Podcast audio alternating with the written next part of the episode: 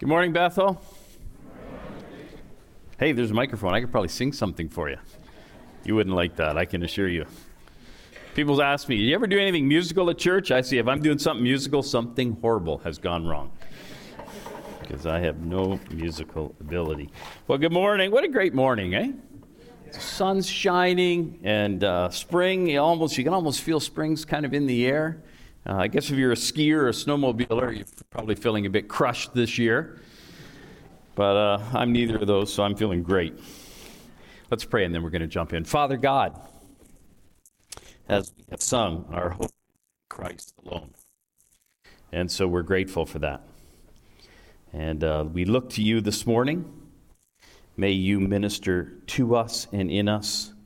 May you encourage the discouraged May you clarify the confused. May you bring hope to those this morning who feel hopeless. May you be, bring correction to those who are headed in the wrong direction. And so we invite you, we sit at your feet, and we have come to hear from you. Your servant acknowledges, which you already know, that he's neither capable nor worthy of the task at hand. So, Father, help me, anoint my lips, clarify my thinking this day. May we learn wonderful things from your word. It's in Christ's name and for his glory we pray. Amen. Amen. Open your Bibles this morning to Acts chapter 12. This is our last uh, week in the book of Acts, and then uh, I won't be with you for the next couple of weeks. I think uh, maybe Nate or uh, Josh or somebody's preaching, so that'll be wonderful. And uh, and uh, so I will be gone. We're starting a new series next week, but uh, we want to conclude this uh, series you've been in in Acts with Acts chapter 12 this morning. And I want to talk to you about lessons on the road to freedom because we've been talking over these last several weeks about the expansion of the kingdom of God, the kingdom of God breaking forth past just the Jewish people, but uh, to God-fearers. Remember Cornelius back in Acts chapter 10, and then to total pagans, the folks in Antioch. And we see this incremental expansion of the kingdom of God. And we rejoice in that because ultimately the gospel reached us. Amen? Because the kingdom, the gospel reached us. Amen? Amen. Okay. if you don't believe that, you should be at Denny's this morning, not here. I mean, you know, that's what we believe. The gospel has come to us. The gospel has come to us. And so now we all of a sudden see a speed bump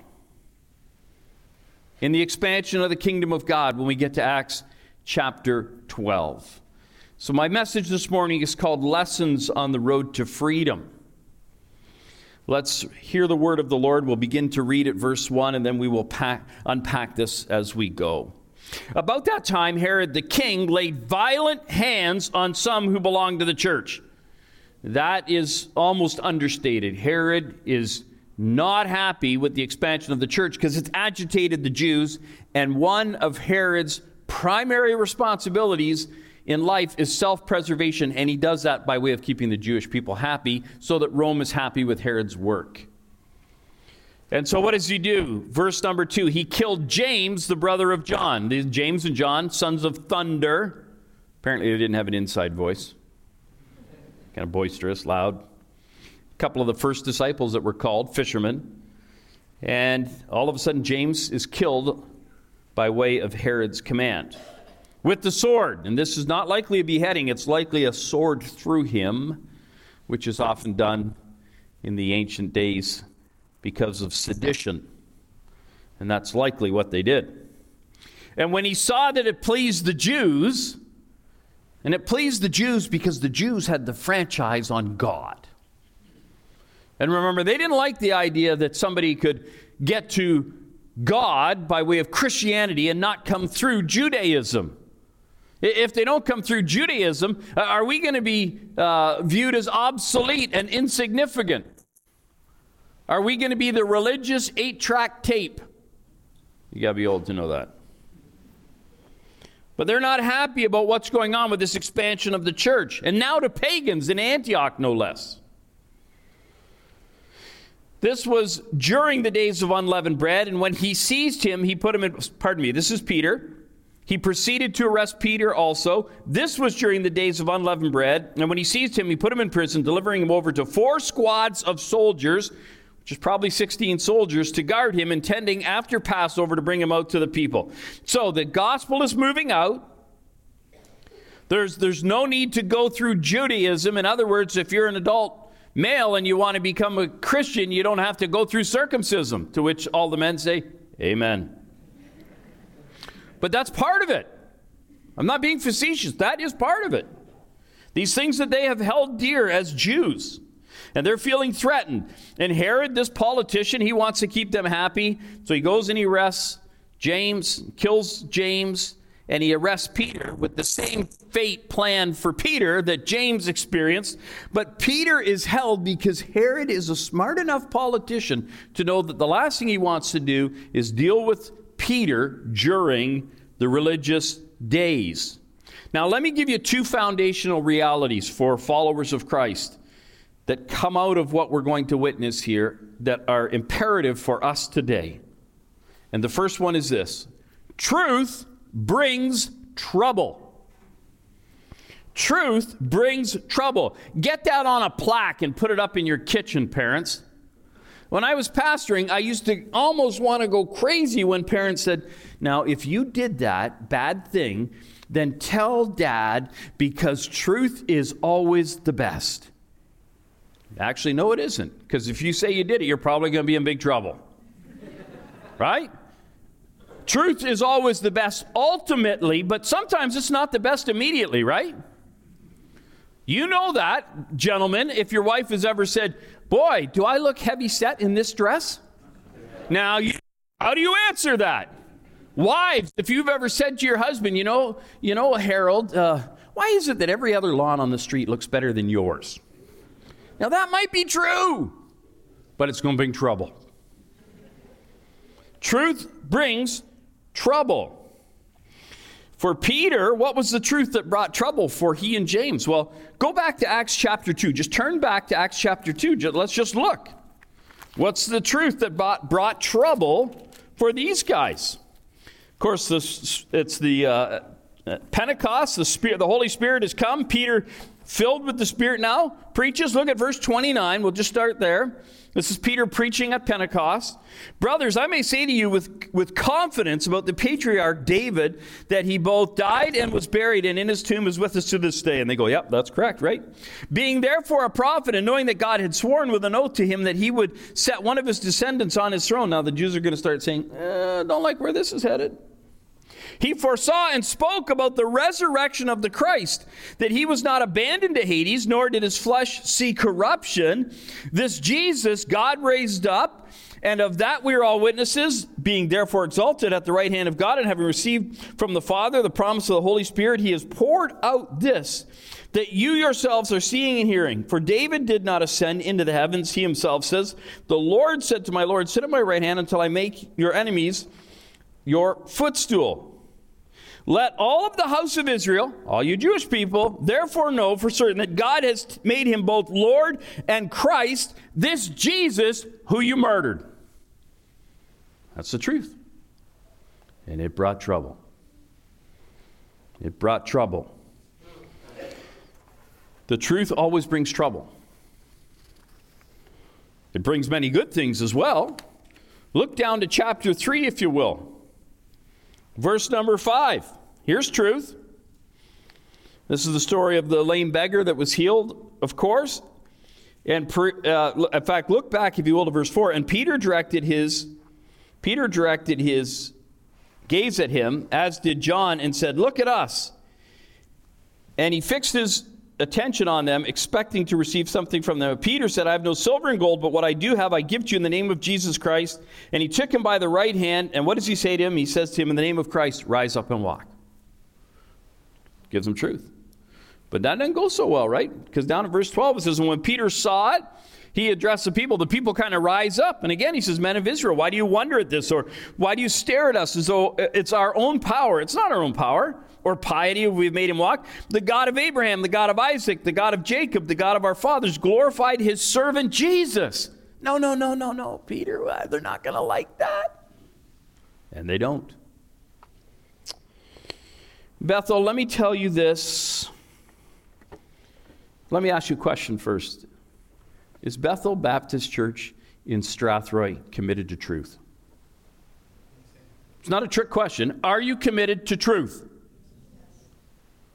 That was four of you are. Bethel Baptist Church, are you committed to truth? Yes. It's going to bring trouble. It's going to bring trouble. I'm telling you, it's going to bring trouble. And in fact, mark my words, in the days ahead, a church that doesn't have any trouble will be a church with too little truth. Guaranteed. Because truth brings trouble, and you have to decide and draw a line in the sand and say, this is where we stand. Now, even though sometimes truth is not the best thing immediately, it's the best thing ultimately. And why? Because the Lord Jesus Christ from his lips said, And you will know the truth, and the truth will set you free. Because without the truth of Jesus, there's no freedom. We saw it in the video, Dave, this morning. There's no freedom. There's no freedom. So, foundational, truth's going to bring trouble. Secondly, and it ties in, and I've already sort of opened the curtain on this, don't confuse immediate benefit with ultimate blessing. Right? Uh, we think if we do certain things, we'll get the immediate benefit. It's because we live in this microwave world. we got to have everything right away. Uh, some of you may remember, oh, it's probably 20 years ago, uh, Robin Williams had a movie out and all the kids, teenagers at the time, were saying two word phrases. Anybody know what the phrase was? Carpe diem. Carpe diem. Seize the day. Now, it actually means pluck the day. Grab a hold of the day. Most literal in the Latin. And so, what that leads to, that seize the day, if you're not very circumspect, it leads to ultimately complete and total pragmatism. I have to live in the immediate. In fact, Horace, the, the phrase in the Latin is carpe diem qua minimum credula postero, which means seize the day because why?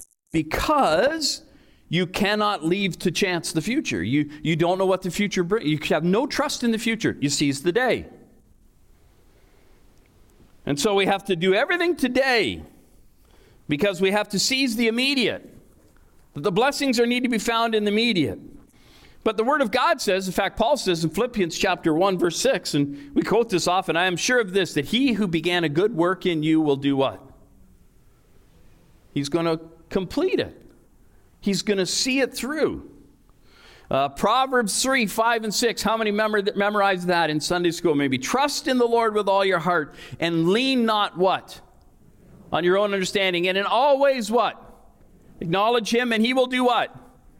He'll direct your paths. In other words, we walk by faith, not by. Sometimes things don't make sense. In the immediate, you go, man, this doesn't make sense. So be ready, church, to trust in the ultimate blessing of telling the truth and being people of truth and then walk by faith and not by sight. Let's move down to verse number five. Let's see what happened to Peter. That's the foundation. We've laid the, the cornerstone of where we're headed. What's happened to Peter? So, Peter, verse 5, was kept in prison, but earnest prayer for him, remember that, earnest prayer for him was made to God by the church. Now, when Herod was about to bring him out, why was he bringing him out? To be killed. On that very night, Peter was sleeping between two soldiers, bound with two chains, and sentries before the door were guarding the prison. Verse 7 And behold, an angel of the Lord stood next to him and lightly shone in the cell. He struck Peter on the side and woke him up, saying, Get up quickly. We're going. We're leaving. And the chains fell off of his hands, and the angel said to him, Dress yourself, put on your sandals. And so he did. And he said to him, Wrap up your cloak around you and follow me. Peter's kind of in a probably a haze, right? And when he went out and followed him, he did not know what was being done by the angel was real, and he thought he was seeing a vision. I really? What in the world's going on here? When they had passed the first and the second guard, they came to the iron gate leading into the city. It opened for them of its own accord, like one of those doors at the grocery store, right? And they went out and went along one street, and immediately the angel left him. Immediately the angel left him. Now, what are some things we need to learn on the road to freedom from what we've just read? The first one is this, friends deliverance often comes later than we'd like.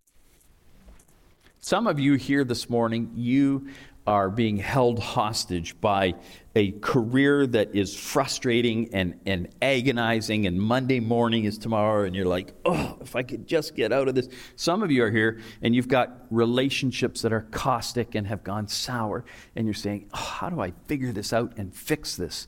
Some of you are here this morning, you've got health issues, and you are held hostage by a health issue that is more than you can figure out, understand, comprehend. Some of you have maybe have mental health struggles today, and you're like, Lord, I, am in a prison. I'm held hostage. By, please deliver me from this. I want you to notice deliverance often comes later than we like. Passover, let me give you context on timing. Passover is a meal held, I think most of you know that, on the properly, Passover, it's often extended, but it's technically a meal held on the 14th day of Nisan.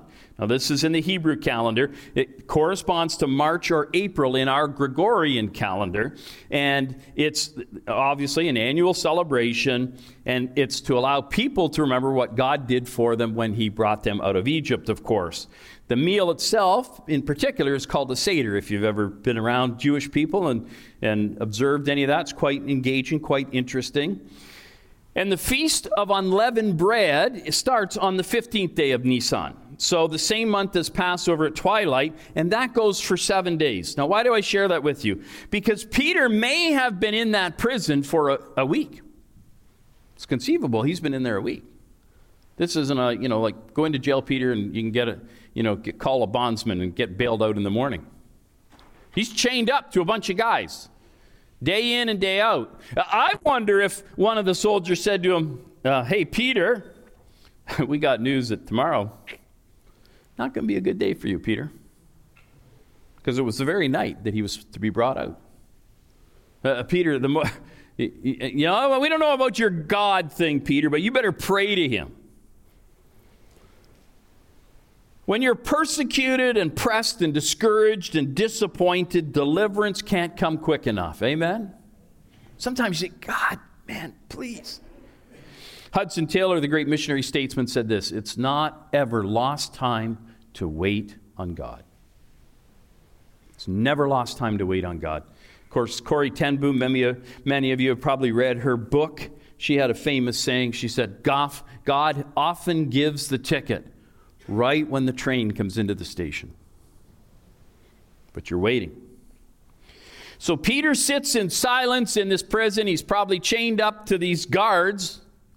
And he sits there day and just sits there. And in silence, he waits. Some of you are sitting here this morning, and for a week, a month, a year, maybe longer, you have been feeling held hostage to something, and you're sitting and you're waiting, and it's quiet and silent, and you might be feeling somewhere in your soul, God, are you out there? God, have you gone on holiday? God, you even care? Because nothing is happening, and, and I, I'm not hearing from you. I, I think my prayers must be hitting the ceiling.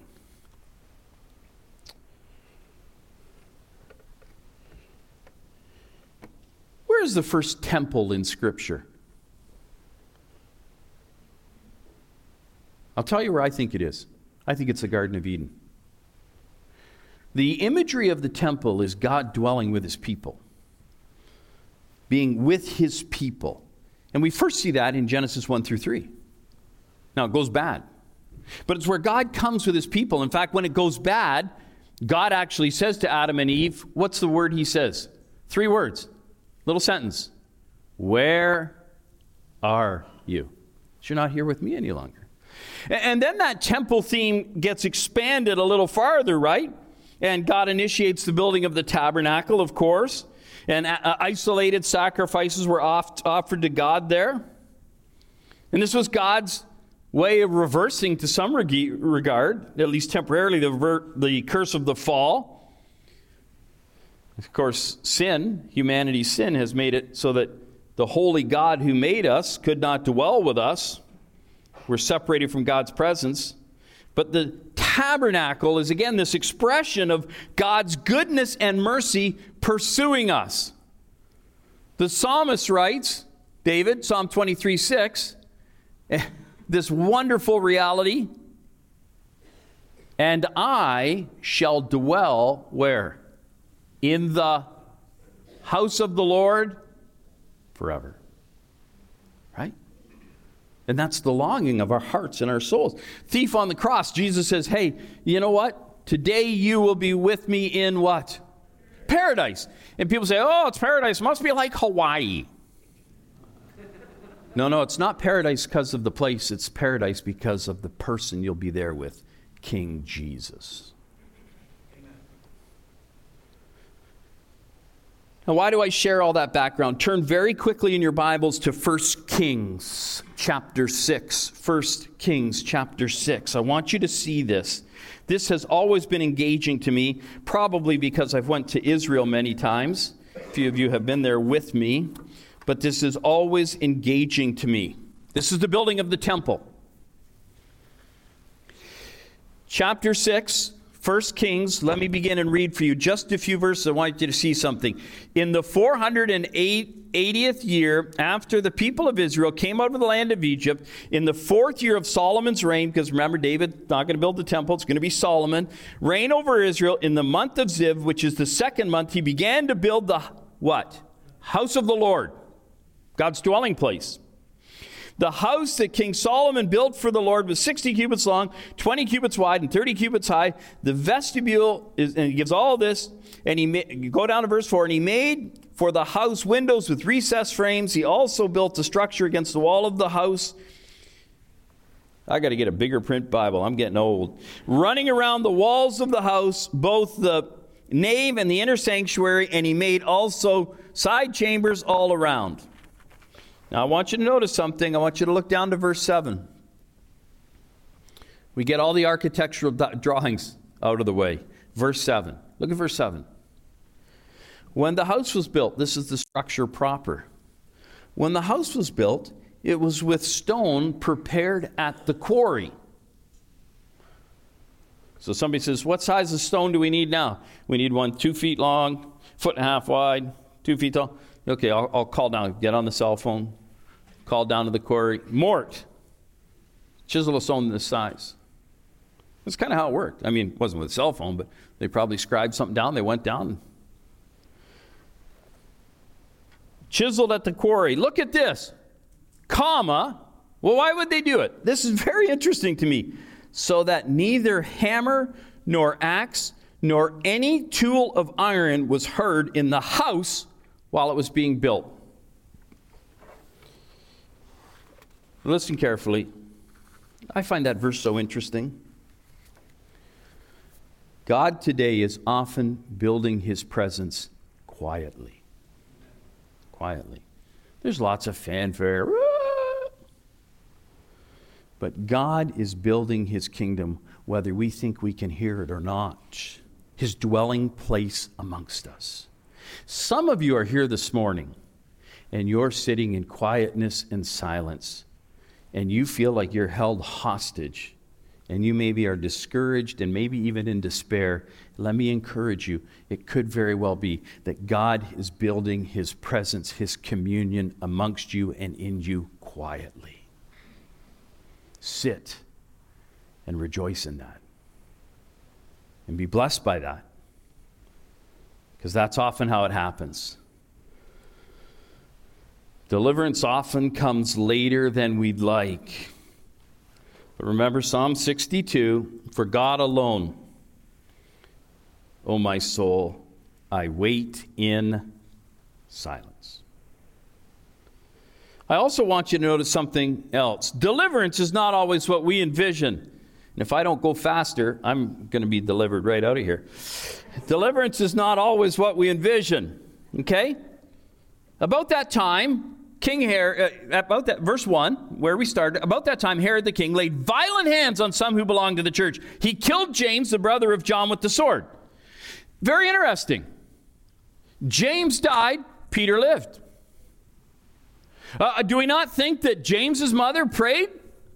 Oh Lord, I know James. Uh, there's resistance coming. There's there's upset. Uh, there's, uh, there's uh, protect James. God, I pray that you'll protect James. I think she prayed that probably just as much as Peter's mother prayed that. Protect Peter. But James, whew, and Peter was delivered. Deliverance doesn't always come the way we envision it, does it? Deliverance is not always what we hope for. The reality is, folks, don't lose sight of this. Don't lose sight of this. Because if you do, when you have these, and we all have them, when you have a big time why God experience in your life, you're going to have struggle if you don't have this resolved in your mind. That deliverance is not always what we envision. Not always what we envision. James glorified God, I believe, in his death, and God allowed Peter to glorify him in his life. And ultimately, are you ready? We have to leave that with God. Is that easy to preach? Yeah. Is it tough to live? Yeah. Tough to live. Listen carefully. Even when God doesn't do what I want, God is still God, and God is still good, and God is still sovereign, and I can trust Him. Amen? Let me just tell you a quick story about that, where I saw this so evident probably early in my ministry. It was my first ministry assignment. We moved to Atlanta, Georgia, my wife Cheryl and I, and at that point we only had two children. But we were brand new in ministry and we moved down to Atlanta, Georgia, and we joined a church that some friends that were already in Atlanta said, Hey, come to our church. So we went to our church and we ended up just loving this church. And uh, early on, family arrived there almost the same time we did, called Smith family. And, uh, and uh, they had three children Caleb, Danielle, and the youngest was a young guy named Jesse, who at that time was about 14. And Art and Denise, we got kind of connected with them. We knew them. And Jesse was having some issues, some health issues and everything. And finally, they took him into Egleston Children's Hospital, which is a world class children's hospital in Atlanta. And he was diagnosed with a very serious brain tumor. And uh, they actually cut the skull off the top of his head and took out the tumor, but the surgeon said, There's still tumor in there. I can't go in there. It's entangled in the brain. We, as a church, we went on our knees and we petitioned God for healing and delivery, and, and that God would free Jesse of this. And, and surgeries and putting the skull back together. Uh, unbelievable. But we prayed like crazy. But after about a year and a half, the headaches came back. Worse than even before. And they finally took Jesse back in and they did some tests and they said, there's nothing we can do. This is inoperable. This is fast growing. But we continued to pray. said, God. You know what Jesse prayed one night when he was at his very lowest? But this time he was 16. At his very lowest, he prayed this God, if I'm going to die, then use my death to allow some of my high school friends to come to Jesus. He prayed that. He meant it. And finally, a few months later, he went down and down and down and down, and finally he did die. About a week or two before he died, when he was still kind of salient, he said to his mom and dad, I want to have the funeral at the high school. And I want to have it on the baseball diamond. Now, high school sports in the U.S. South are not like high school sports here. The baseball diamond at the high school in the South looks like it's a major league field. It's got fancy turf, and you can't go on it. You go on it, you're shot. Almost. Anyways, so Jesse said, uh, I want to have the funeral at the high school. His brother was a state champion baseball player, Caleb, his older brother, very gifted athlete. He said, I want all the kids to come. I want to have it at the school. And, and I, what I want you to do is to take my casket and put it on home plate. And the theme of my funeral will be safe at home. 16 years. Can you imagine that? So go ahead, Georgia. Put that picture up. I want to show you a picture. So here is the funeral. On the left there, you see about 3,000 people came to the funeral. The school said you can have the funeral here, but you can't have it during school hours, so we held it at 4 o'clock in the afternoon. So there's the funeral on the left. The picture on the right, you'll see a group of people in the outfield, and in the center, you'll see two heads sticking up. One of those heads is my head.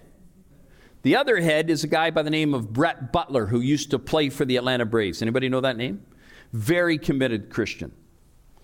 And so we were tasked at the end of the funeral, after they talked about Jesse being safe at home, that if you'd like to know the same peace that Jesse knows and that he's with Jesus, you go out to center field. And Brett said, Let's go to center field because that's where I'm most comfortable. I've spent a lot of my life out in center field. So Brett and I went out there and gave the gospel to all of those people. And that picture, if you could see expanded, and you'll see Caleb's baseball playing teammates are out there. The red sweaters are football players. And we gave the gospel, and listen, dozens and dozens of people came to Jesus. Praise the Lord. It was amazing. About a month later, that high school, Parkview High School, won the Quad A state football championship. A bunch of football players gave their lives to Christ. They won the Quad A state football championship. 15, 20,000 people in the stands. They bring in bleachers for these championships. They're so big, you know. And remember, Friday Night Lights was the show. That's what it's like. High school football in the South. It's unbelievable. At the end of that game, when Parkview won, the local news, ABC News, went to the coach and they said, "What? How did you guys pull this off? You, you know, you're the underdogs here." You know what the coach said? He said, "I don't know how we won, but he said, I'll tell you this: Jesus came into the center of my football team and changed everything." But that's not what we prayed. God, we prayed that Jesse would be healed. Sometimes you're delivered to glorify God in your life, and sometimes you're delivered and you'll glorify God in your death. That's the way it is. And you have to get your head around that. Finally, del- deliverance is beyond what we can achieve. Look at verse number six. Herod was about to bring him out on that very night. Peter was sleeping between two soldiers bound with two chains and sentries before the door. Peter's beyond his own ability to set himself free. Right? Uh, you know, that's what deliverance is about. You know what? I've actually had occurrences in my life where I've prayed and I almost sensed that God was saying, Don't bug me with stuff you can do yourself, Adams. Because I've prayed, God, help the Wilson family. They're struggling financially. God, if you would help them. And God says, Why don't you give them $100 and stop bugging me? Uh, uh you know, but there's times when we need God, right?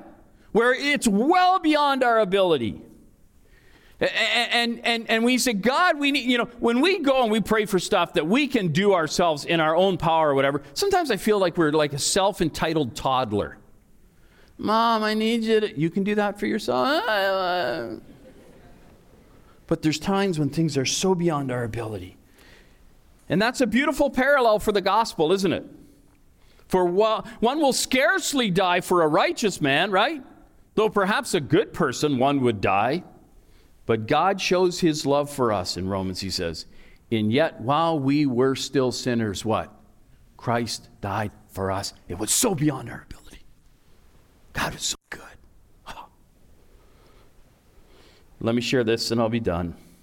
Deliverance can come despite our doubt. I just look, look down at verse 12. Peter gets out, he's out on the street. His angel leaves him. He's like, I guess I am free. When he realized this, he went to the house, of Mary, the mother of John, whose other name was Mark. where many were gathered together and were praying. And when he knocked at the door of the gateway, a servant girl named Rhoda came to answer. Recognizing Peter's voice in her joy, she did not open the gate. It's Peter! Oh my gosh, it's Peter! Goodness gracious. And reported that Peter was standing at the gate. They said to her, You're out of your mind. But she kept insisting that he was there. And they kept saying it is an angel. If you don't think there's anything funny in the Bible, you, you're missing that. You know, there's not. Rhoda. I think it means rosebud, literally that name. If there's Rhoda here, maybe you can tell me. Rhoda, go, go out to the gate. We're busy praying for Peter's freedom. it's Peter. It's Peter. Quiet, Rhoda. We're praying for Peter's freedom. Yeah, I know. It's Peter. I'm telling you, it's not Peter, it's an angel. Because we're praying for Peter's freedom. Listen, listen. Ask yourself this question.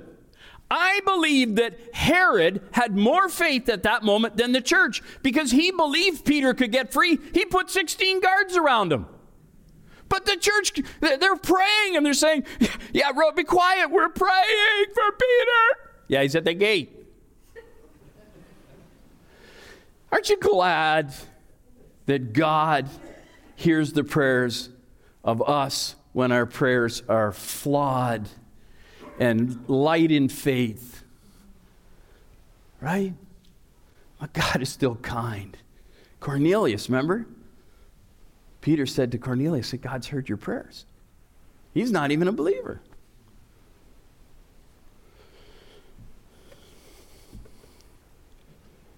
That's why in Luke 18, Dr. Luke writes this. Same scribe that scribed down the book of Acts. He tells us that Jesus told them a parable, and he told them that to pray always and not, does anybody know what it says? Lose heart. Just keep at it, even when you don't feel like it. Even when you feel like you're a doubter, you feel discouraged, you're a bit disillusioned, keep praying because deliverance can come despite our doubt. Takeaway. Look down to verse 18. My time's gone. Look down to verse 18. Peter's freed, and Herod's not happy. Herod is not happy. And he kills the guys who are guarding him. He's not going to be look, made to look like a fool. I don't know, Herod. I don't know where the guy went. We were here, we were right here, and everything. He woke up and he wasn't chained to us anymore. They die. And he's angry with the people of Tyre and Sidon. I don't have time to unpack this, but Herod has this magnificent place called uh, Caesarea Maritima, Caesarea by the sea. Maritima means by the sea. And it's along the Mediterranean coast, and Tyre and Sidon are also two ports. And and, and, and Herod doesn't want those two ports to get really established because he is a narcissist, an egomaniac, and he wants Caesarea to be the, the, the, the jewel of the Mediterranean coast. And they're not giving him enough deference. And he doesn't like that. When you see Herods in the Bible, they're generally guys that come completely apart. And there's lots of them in the Bible. Look down to verse 23. What happens to Herod, the architect of all this? And immediately an angel of the Lord struck him down because he did not give God the glory. He was eaten by worms. Josephus writes about this in Josephus' writing. He believe Josephus writes that he got some kind of parasite and it just ate his guts out. Okay, he's not attacked by giant worms, if that's what you think. I want you to look carefully at verse 24 if you have your Bible there. But the word of God did what? Increased and multiplied. Increased and multiplied. Herod was struck down with this horrible, rotting issue in his stomach, and he died there. AD 44, historians tell us. Herod was a self centered, self involved, big shot with a big mouth. He was a power broker in the neighborhood, but he was simply a puppet in Rome.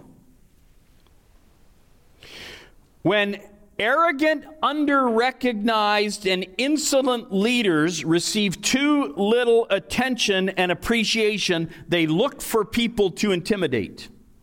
That becomes their modus operandi. And all of those kinds of leaders, whether they're political or sports or entertainment or academic, all of those leaders end up in the same place ultimately. They're eaten by worms because everybody goes out feet first. Right? And you look around our world at all of these big shots and these narcissistic, self centered, when your life is about self, listen, if your life becomes about self, you will live in a world of what ifs and should haves. Because you're the one that has to feed your own significance. The reality is, you as a follower of Jesus and me as a follower of Jesus, we're actually worm food too, except that we look forward to a resurrection. Amen? Two things, and I'm done. Persecution often precedes kingdom expansion. Remember that, church. We see that all over the place. If you want to read about that, read about the Boxer Rebellion in China caused the church to explode there as dozens of missionaries were murdered. Persecution often precedes kingdom expansion. And so there's a corollary to this. Question for you as we finish Will I choose to be an instrument or a detriment? Will I embrace the persecution and tough times, stand for truth? Whatever the tough time is that you're going through, you may feel persecuted with a health issue. You may feel persecuted with a work issue, with a relation, family issue. And you, you may feel like, you know what, I'm getting hammered here. You can choose whether you're going to allow yourself to be an instrument to the Lord or you're going to be a detriment to the message. You cannot, you cannot, you cannot live a Herod life, self involved, uh, prosperity, your own personal glory, wealth. You cannot live a Herod life and hope for a Peter or James legacy. Doesn't go together. Does not go together. So choose this day who you will serve. Will you choose to be an instrument regardless of what comes in the days ahead or even today, or will you be a detriment? To the glorious message of the Lord Jesus. Father God, we love you. Father, thank you that on the road to freedom, we can see bumps and detours and all of that, but we don't have to lose heart. We trust you in this and in every way.